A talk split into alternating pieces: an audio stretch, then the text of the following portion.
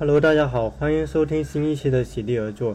今天是一期私人读书的栏目，我会分享我最近读到的几本觉得还蛮不错的书，然后其实我也为他们撰写了一些读书的笔记。那么其实今天的播客就是围绕着这些读书笔记，我来做一期分享，然后里面可能包含了大概四五本书，以及一些其他的可能比较零碎的一些读书的分享。那其实我。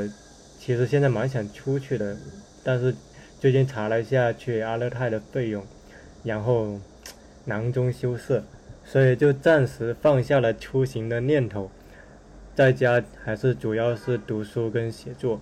那我们话不多说，今天我想分享的第一本书其实是一本有点小众的学术书，它是由美籍华人学者林运庆撰写的《施剑翘复仇案》。民国时期公众同情的兴起与影响。别看这本书的名字看起来非常学术，但是其实这本书很好读，而且跟当下会非常有联系。我为什么这么说？我不知道大家在关注公共议题的时候会不会感发现这么一个现象，就是很多热点的诞生其实都跟一个关键词有关，这个词叫做同情。也就是说，当我们的舆论能在瞬间对某一个对象引起一种关注的时候，往往是内在的同情同情心去做出驱动。我们姑且不说这个同情心以及这个事件背后它是否有什么东西在引导它，但是就从一个很直观的角度，你决定你去转发那个事情，是不是总是有一种同情心的幽灵在作祟？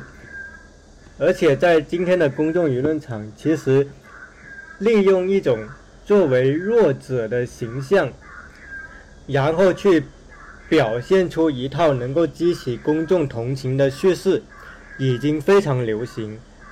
这种叙事不仅体现在那种真正的受到呃迫害、受到伤害的那些人群之中，也包括今天很多平台或者机构的账号。甚至是一些其实它本身也很有，呃，社会资本、文化资本的一些平台，为了让他的某种诉求得到满足，他也会利用这种弱者姿态来激起公众的同情心。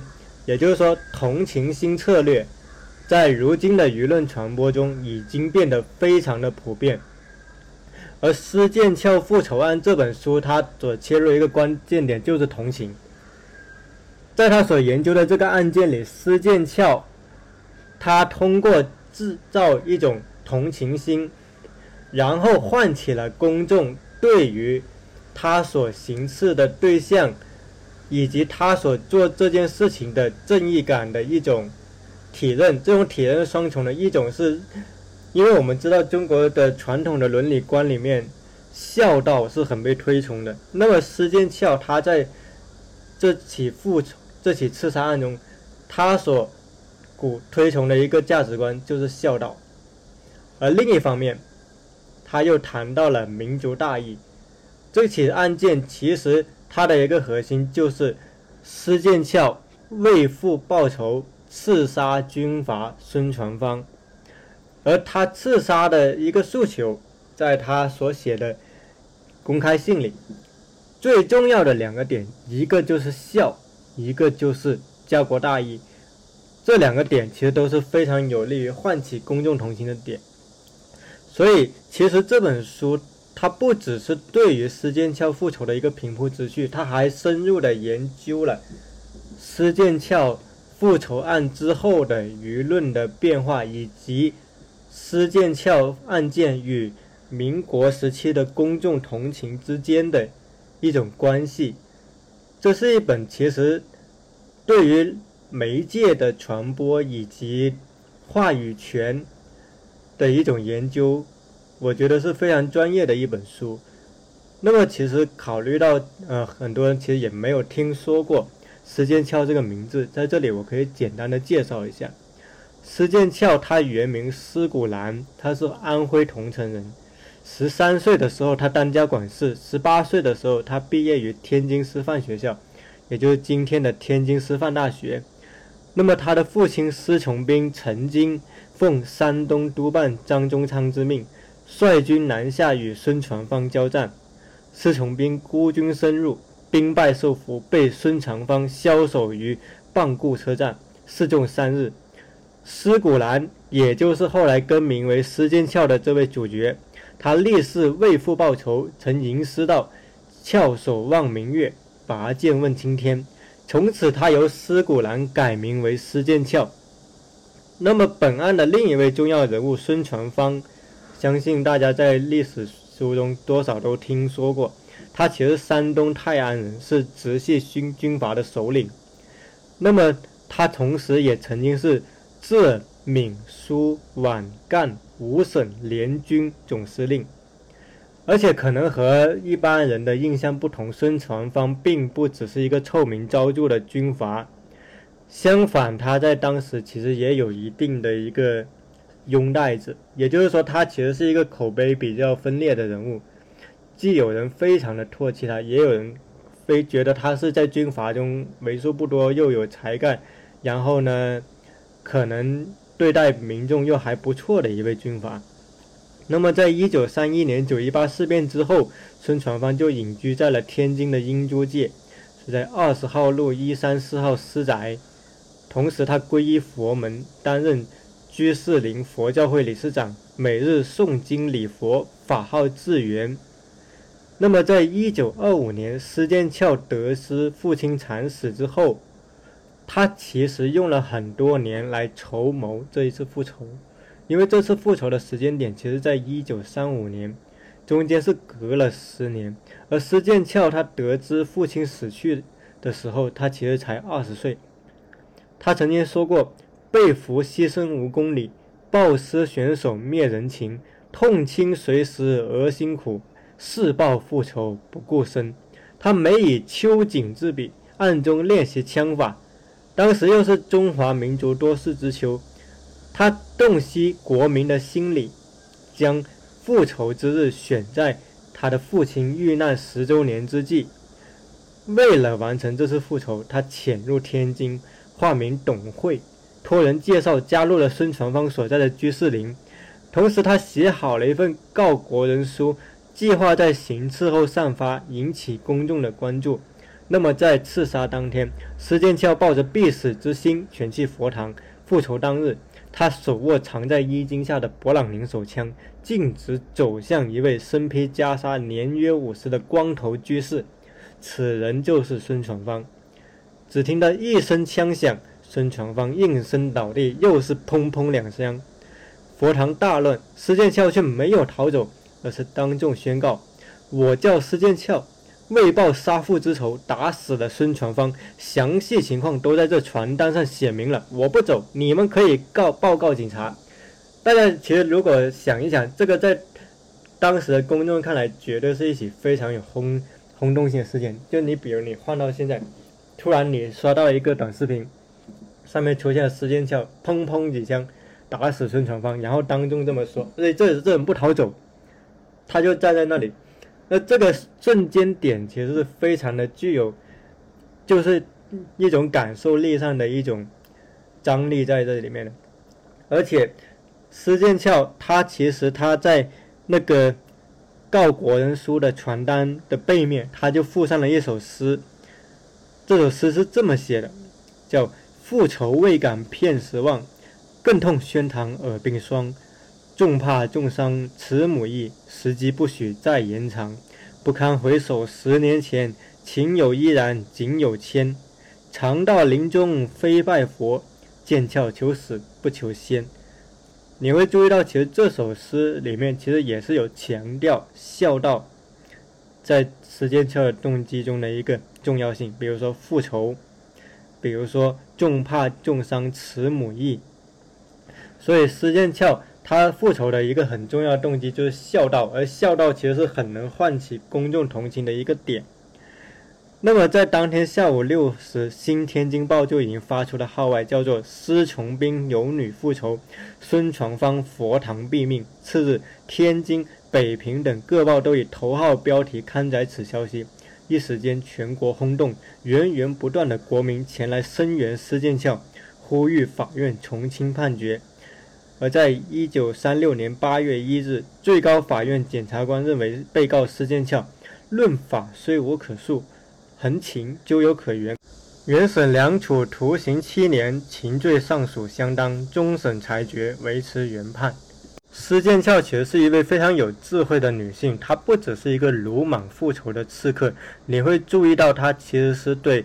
公众的一个心理对于当时的一种形势是有相当的把握。他为了这起复仇能够正确实施，并且能够真正的唤起公众的一个反应，他其实是做了非常精心的准备。那么这种准备，我认为也无需用所谓的刻意或者说欺瞒来进行指责。首先，他确实没有欺瞒，孙传芳确实。对，对他对石剑翘父亲的死应该负有责任，而且石剑翘他为父复仇，他出于孝道去复仇，这个从他自己来说并没有什么问题。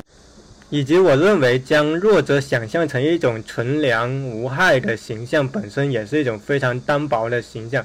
事实上，弱者也完全可以去动用他自己的头脑去进行一些。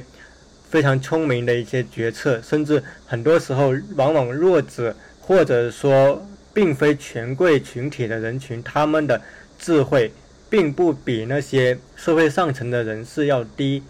也就是说，在这么一场斗智斗勇的游戏之中，一方面，权贵阶层其实有更多的社会资源、文化资源来去塑造他们的形象，来去压制社会舆论。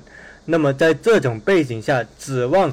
底层出身的人群，或者说指望那个受到压迫的人，他永远保持一个纯良无害的形象去进行伸张他的诉求，其实是一种很乌托邦的想法。我们面对这种来自上层的一种话语权的压制，一种对于形象的塑造，很多时候我们也不得不采用一些策略。这种策略本身，假设它的前提是正当性的，其实也无需进行苛责。我这里不妨引用作者在导言里面写的几段话，来去大致的概述他写这部书的一个动因。作者说，有别于对施剑翘美誉有加，以及把这宗谋杀案当作荒诞轶事的叙述，本书将通过这桩奇特的案子，指出失事奇特而暴力的效益行为促生的一种崭新的公众道德情感。同情，相应的，笔者将探讨诗案如何推动了舆论关于情在中国现代性中的角色的论争。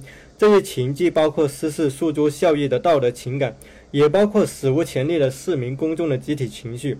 围绕着英勇的孝行是否应当成为现代国民的素质，以及复仇女的正义动机是否应当赢得法院的司法宽恕和行政当局的特色，展开了激烈的争论。另外，施剑翘英勇的效益行为引发的公众同情，引起了某种特定的社会焦虑。对于某些人来说，案件中的集体情感构成了一种强大而崭新的公众情感。基于情感具有道德纯洁性这样一种根深蒂固的观点，他们认为这一公众情感能够抗衡传媒的浮躁炒作、国民党政权的四分五裂以及司法制度的种种不公。然而，其他论者则把集体激情视为落伍和危险的洪水猛兽。他们认为施剑翘获得的广泛支持是一种一群难以驾驭的女性化的公众的自发的情感表达，此公众挑战着现代性的父权形式，譬如法治和左翼知识分子对历史唯物主义和关于社会发展的论述。笔者尝试用一种不同的方法去理解，在大众消费文化萌芽和政治威权主义持续强化的氛围下，城市公众在现代中国的兴起。其次，这一研究将深化对理、对情这一复杂概念的探讨。作为亘古以来儒家世界一个重要但模糊暧昧的道德概念，情一直是研究明清文化、哲学和文学时所不能忽视的复杂概念。但从诗案可以看出，情在现代中国试图建构后儒家时代的社会和政治秩序的进程和论争中仍占据着重要地位。最后。透过审视这一轰动性的刑事案件，本书将深化我们对民国时期暴力文化的认识，并阐述施剑翘刺孙这类案件如何调和了道德暴力在现代正义中扮演何种角色的论争。那么值得一提的是，除了这本《施剑翘复仇案》，民国时期公众同情的兴起与影响，实际上姜文的《邪不压正》里面，片中周韵饰演的女侠原型之一就是施剑翘，而据说姜文在计划筹拍的一部片子，它的名字就叫《施剑翘》，但是并不清楚这部片子会不会真的上映。我们分享完这本书，接下来分享的是一部小说。其实这部小说之前就看过，然后我会发现这部小说的后劲其实很足，就是它会时不时的浮现在我的脑海里面。这部小说最大的特点，我觉得就是自然，它有一种不造作的感觉，这让你觉得那里面的人物都是非常的鲜活生动的。但是这这部小说对于现实的描绘，并不只是非虚构式的。它其实深入到人物的内心的世界里面。我喜欢的这本小说，它的名字就叫做《你的夏天还好吗》。它来自一位韩国作家，叫做金爱烂。金爱烂其实在韩国文学的读者里面已经是很有名的了。他出生于1980年，被称作韩国都市生态观察员。那么不同于黄希英、李文球、高颖等前辈作家，他成长于韩国民主化时期。二零二二年，年仅二十二岁的他，就凭借短篇小说《不敲门的家》荣获首届大三大学文学奖，成为韩国文坛的新力量。和许多沉溺于青春叙事的作家不同，金爱浪写青年和爱情，但不沉溺于感伤和抒情。他的笔法清脆而具有洞察力，让他更像是一位很早熟的作家，提前进入了写作生涯的高峰期。金爱浪在韩国文坛其实声势非常的迅猛，尤其是在早期的时候，他就收获了韩国日报文学奖、今日年轻艺术家奖、申东烨创作奖、李孝实文学奖、金玉珍文学奖的荣誉。二零一三年，他凭借中篇小说《沉默的未来》获得了李湘文学奖，宣告自己成为韩国年轻一代的中坚力量。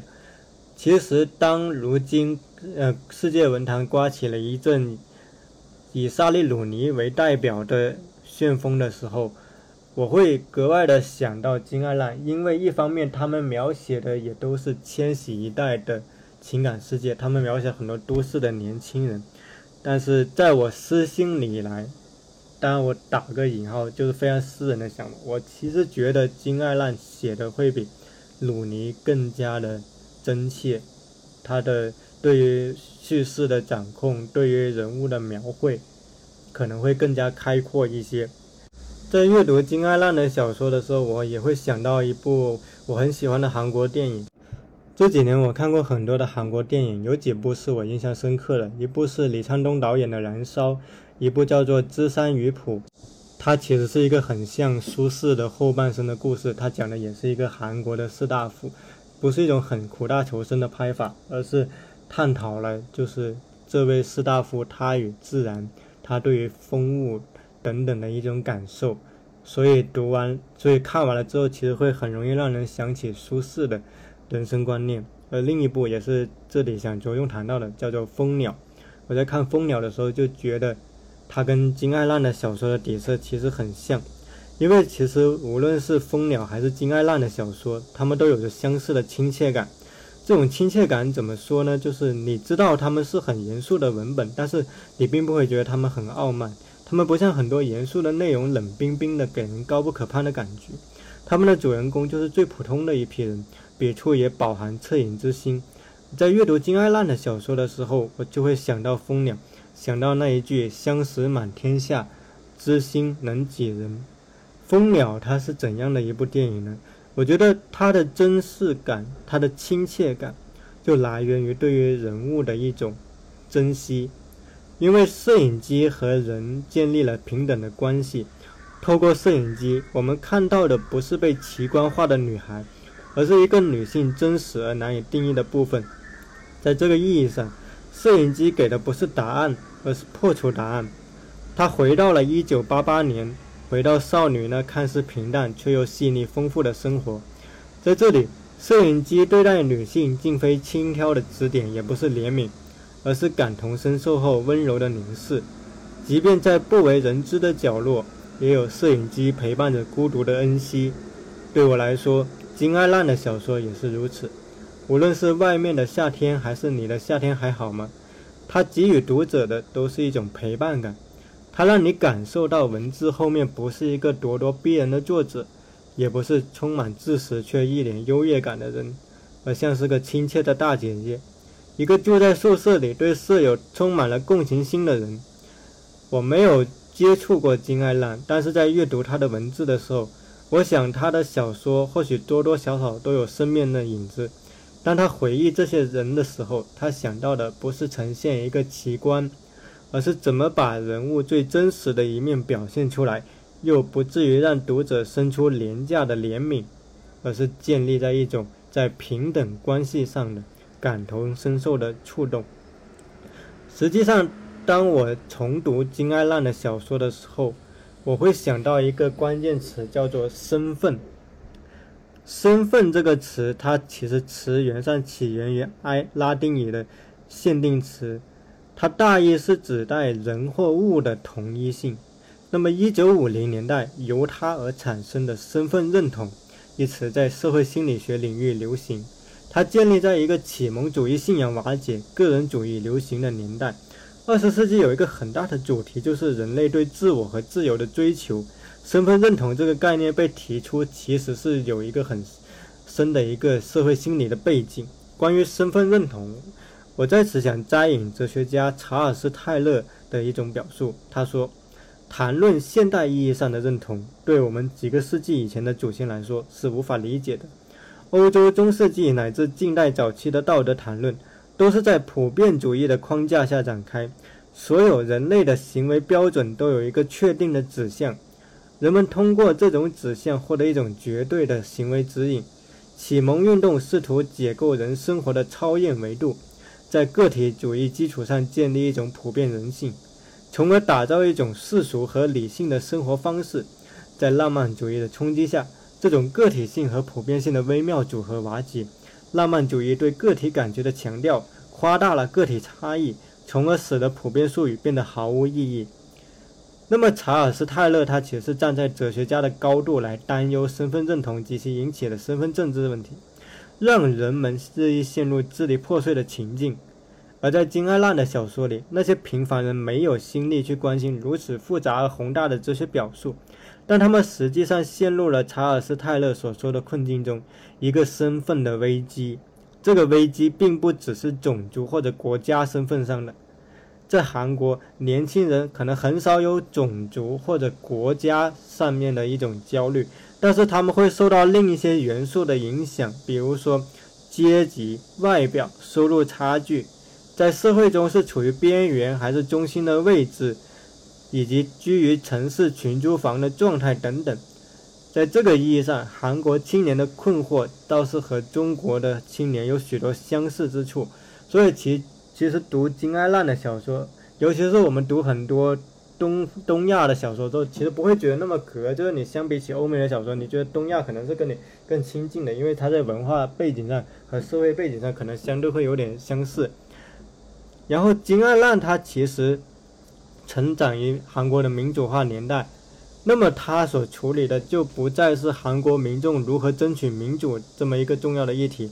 而是与千禧一代更加密切相关的问题，也就是说，在一个民主化时代，也是一个发达资本主义、贫富差距悬殊的一个年代，个体如何在这个社会适应的问题，在他的小说里面，一个人对自我的追问，对于我和他者关系的探讨，其实是经常隐现的。我印象最深的是《你的夏天还好吗》这个小说集的同名中篇。这是一篇轻盈但是内核沉重的小说。主人公我为自己膨胀的体重感到自卑，而曾经憧憬爱慕的前辈突然约自己出去见面。我犹豫再三，终于下定决心出了门。在满怀少女气的叙事里，却是内心百感交集的情感。金爱浪没有把小说的重心放在俗套的一些情节建构里面。而是选择深入到女主人公的内心，就是这篇小说其实有很多意识流的部分、心理独白的部分，它会让读者看到了社会上的偏见啊、外貌的一个压力，还有说一些巧言令色的行为会对一个女性的身心造成怎样的一种影响。比如在这篇小说中，其实肥胖的这个身份特征会一直困扰这个女主人公。更进一步说，其实我们也可以把这个角色视作，在一个越来越重视外貌的一个世界里，尤其是我们知道整容在韩国其实已经是见怪不怪的一件事情。那么，如果一个女性她对自我的外表不自信的话，它会产生哪些心理活动？实际上都是值得去思考的一个东西。我还想到一篇他写的比较有意思的小说，叫做《遮挡的手》。在这篇小说里面，金爱浪频繁地使用了“吃饭的手”和“遮挡的手”这两个意象。小说中，在母亲目光的注视下，儿子只因手的骨节一天天变粗，母亲一厢情愿地觉得这是子一成长得很好的表现。他欣慰地叮嘱儿子：“子一呀。”多吃海带对骨头好，但他忽略了跟随吃饭的手一起变粗的还有遮挡的手。如果说吃饭的手象征着母亲对儿子的关心，遮挡的手则暗示着两代人之间的隔膜。这种隔膜是双向的，母亲无法理解儿子因特殊身份而承担的焦虑，儿子也许也不知道母亲当年跟丈夫分手的真相。他们都给自己留下了阴影，这块阴影只有他们自己能够踏入。即便是血缘至深的至亲，在某些时刻却也和路人没什么区别。金爱烂的小说并不是恐怖小说，但是他经常会书写到日常生活中惊心动魄的一幕。那么，其实，在他的小说里面，紧张是一个很有分量的一个词汇，就他经常会书写日常生活中那种微妙的紧张感、尴尬感，还有那种无所适从的感觉。比如《虫子》这一篇里面对于群租房的逼仄的生活的描绘，遮挡的手对于温馨的母子关系背后所深藏的暗影之间的描绘，还有像是对于《你的夏天还好吗》里面肥胖女孩她面对前辈所感受到的那种紧张的感觉。金爱浪的很多小说其实都围绕着一个主旨去刻画，那就是三个字，叫我是谁。我如何在这个世上获得生命的实感？在信仰已经旁落的年代，身处在一个金钱渗透到每一个毛细血管、商品化无孔不入的社会里面，我究竟该选择怎样的道路？金爱浪笔下人物经常会出现那种感同身受的瞬间，也经常会出现一些冷暖自知的一种悲戚。这种悲戚藏在日常的一种看似很平淡的一个叙述的话语里面。水中的歌利亚有一段话，其实让我印象深刻。金爱浪在这一篇中写道：“我有点儿孤独，前不久刚刚失去父亲，现在不会连母亲也要失去吧？这想法让我焦虑。这种时候真希望自己有兄弟姐妹，如果有他们，像现在这样黑暗的日子，全体子女可以聚在一起商量。”有人在所有的方面都比我出色，埋葬父亲、安慰母亲、换灯泡、处理杂乱的告知书等等，甚至他们可能比我更爱哭。金爱浪的诞生也是韩国文学这些年风头正劲的一个缩影。其实韩国不只是影视行业非常的发达，韩国文学也越来越成为国际上不可忽略的力量。比如写了数十则的韩江。比如这几年饱受热议的韩国青年作家金草叶，还有像可能更前辈的叫黄希英，他是韩国一个经典的一个作家，他其实是有嗯能够角逐诺贝尔文学奖的实力的。那么其实如果我们仔细探寻的话，韩国作家其实是一个非常丰富的一个群体，他并不像人们印那种成见想象的那一那样一版。他其实书写了非常的题材各异的小说，像我最近其实也收到了一本名字叫做金靖旭，他写了一本叫做《宁可怡的近况》，不过我还没有开始读，所以就这里不会做出一些分享。所以我是觉得感兴趣的读者可以沿着像金爱浪、金草叶、像韩江的小说来去进入韩国文学的这这么一个世界，也许会得到很多共鸣性的一种体验。那我们先休息一下，这里可以插入一首我比较喜欢的歌，叫做《游牧》。等到这首歌放完之后，我们再进入本期的下半场。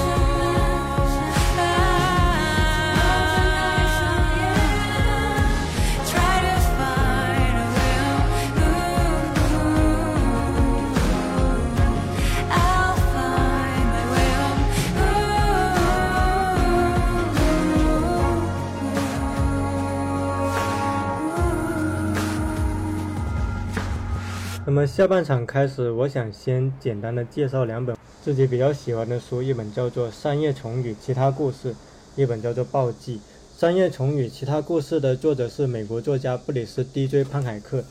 那这本书其实是他生平唯一的一本小说集，但是却获得了包括冯内古特、阿特伍德、乔伊斯·卡罗尔、欧茨等著名大作家的评价。冯内古特称他是自己读过的最好的作家，最真诚的作家。阿特伍德说：“DJ 潘凯克的声音非常独特、坚定、锐利，充满现实的质感，急切且令人难以忘怀。这是一位英年早逝的作家，他二十六岁时自杀身亡，生前仅发表过六篇小说。去世四年后，所有作品得以结集出版。由乔伊斯·卡罗尔·欧茨在《纽约时报》上撰文推荐。潘凯克深受美国南方文学传统的影响，他的作品主要书写。”西弗吉尼亚乡村生活和边缘人物的故事，他的风格时而含蓄诗意，时而冷峻暴烈，是一位不可多得的文学奇才。然后，其实在这本书读阅读这本书的时候，我也会想起另一位我喜欢的作家，那就是写过《大象席地而坐》的胡波。就这两位作家，其实文字风格并不是特别一样，但是在他们的文字里面，我都会感受到一种相似的感觉，那就是对于生活的热爱和对于世界的绝望。这部小说我是读过两次的，然后第一次是在家里，第二次是在火车上。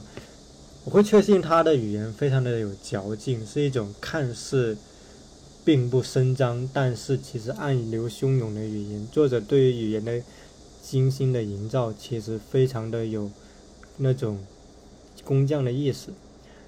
那么我在读这部小说的时候，我觉得这位作者他其实有受到过很多前辈作家的影响，但是你细细琢磨，他是有。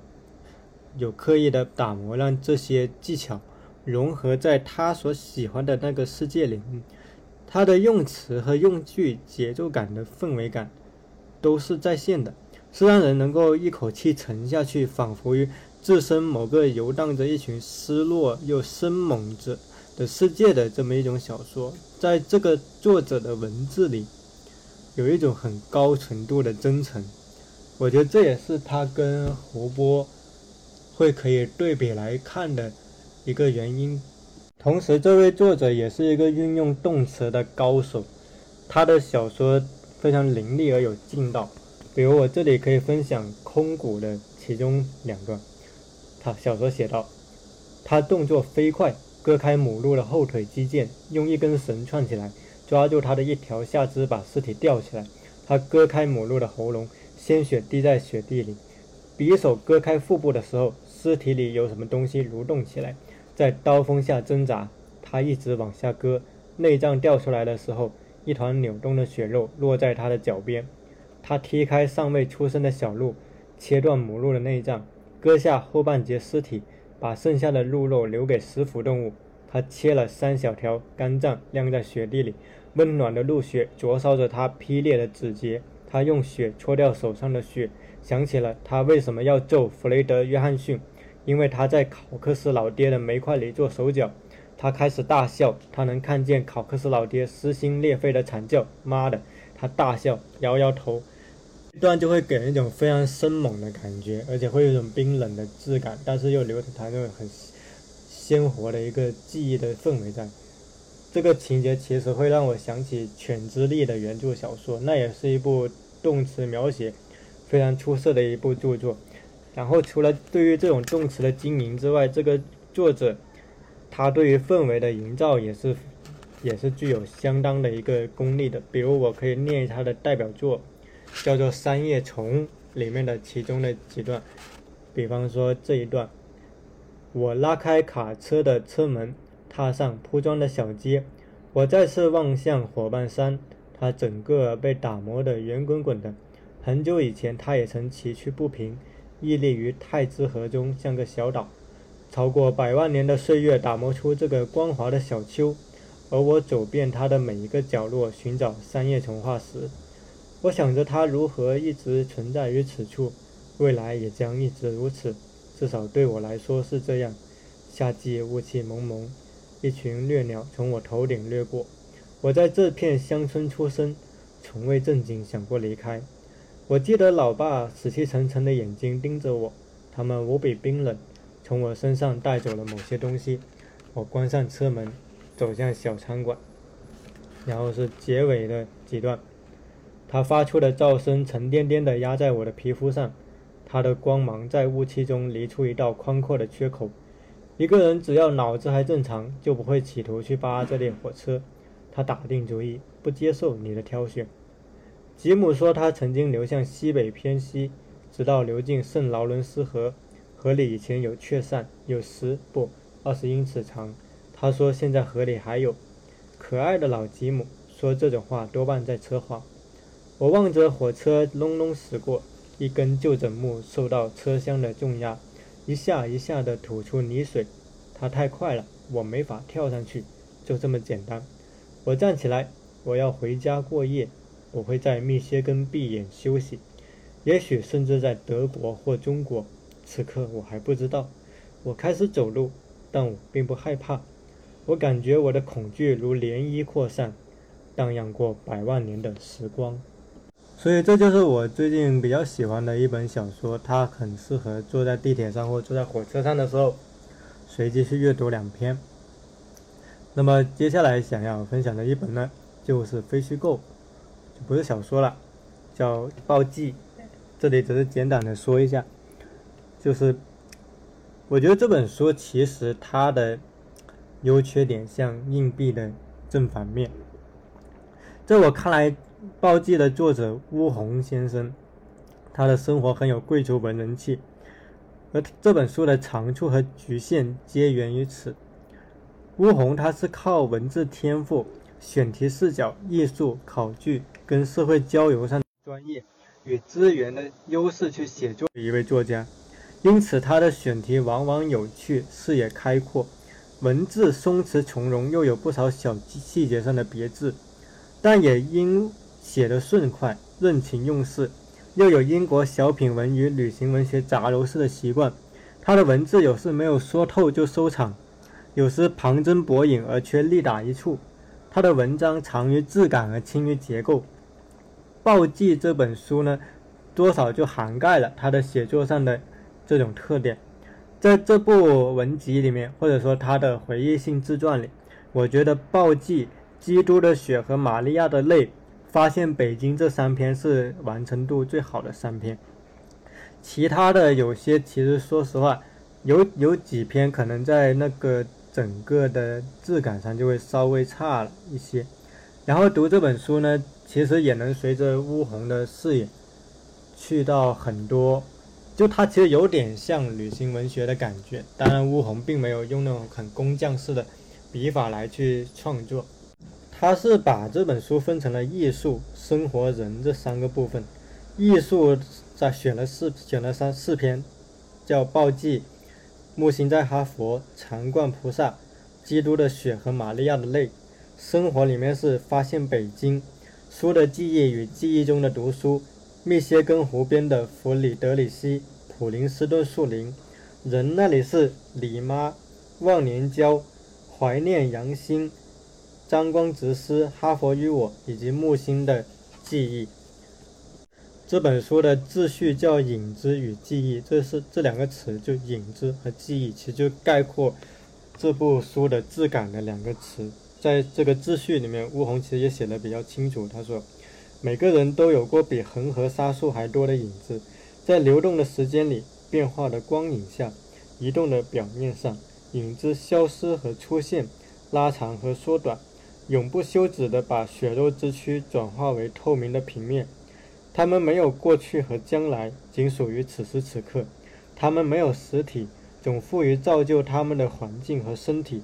但又转瞬消失，不留踪迹。影子不是第二自我，不能从人体切下作为储存对象，像村上春树想象的那样。我们可以同样谈论记忆，真实的记忆也无法从人生割下保存和收藏。一个人的生活含有和影子一般多的瞬间经验，它们随时发生和消失，永远属于当下，因此没有时间性。它们仅属于自身存在的时刻。只与此时此刻的身体和环境相关，它们与知觉和思想同步发生，但不具备反观的能力。我觉得乌红的文字有时候像说梦话，就是那种半梦半醒，有点醉酒、晃晃悠悠的感觉。它其实很像那种，呃，旧时北京文人说话的腔调，就是你想象一下，你在那个慢悠悠的胡同里面，在月光下散步。乌红的文字有时候给人的。就是一种感觉，因此他写回忆录呢，其实也是与他的记忆和他印象中的那些影子有关系。报记这一篇是我认为整本书中最有余味的一篇，这真是一篇让人羡慕的一篇非虚构，就是他的文字的质感已经接近了艺术品。而且你会知道，如果没有这种阅历，没有这种，呃，艺术史的目光的话，很难写成这这么一篇的文字。我也可以在这里念几段，比如说，一夜，我倒在篝火旁，沉沉睡去，陷入一片银灰的空明之中，没有光，也没有影。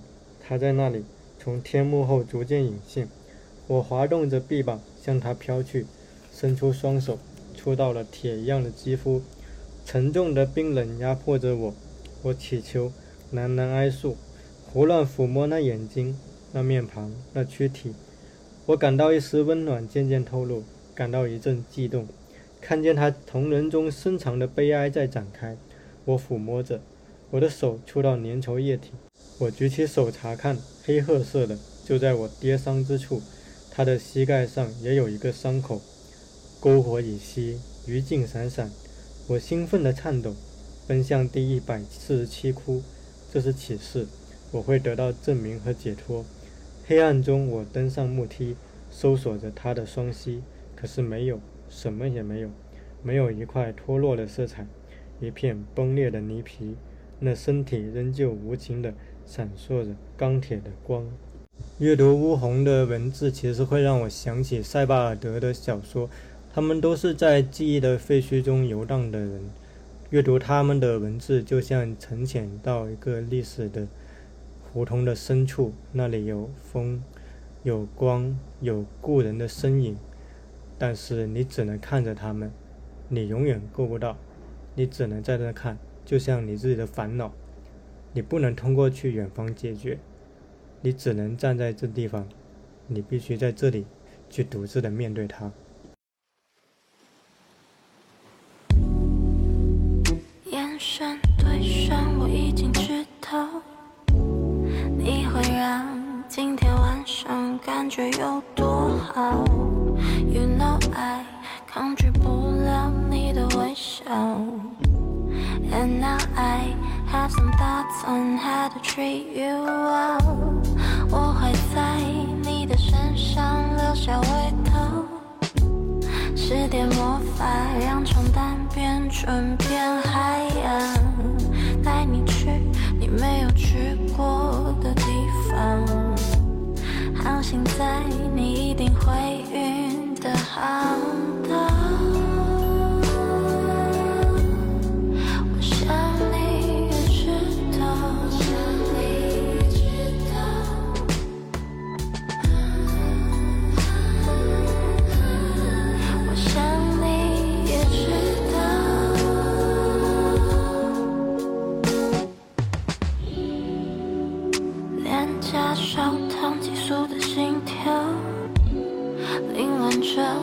散落我们痕迹的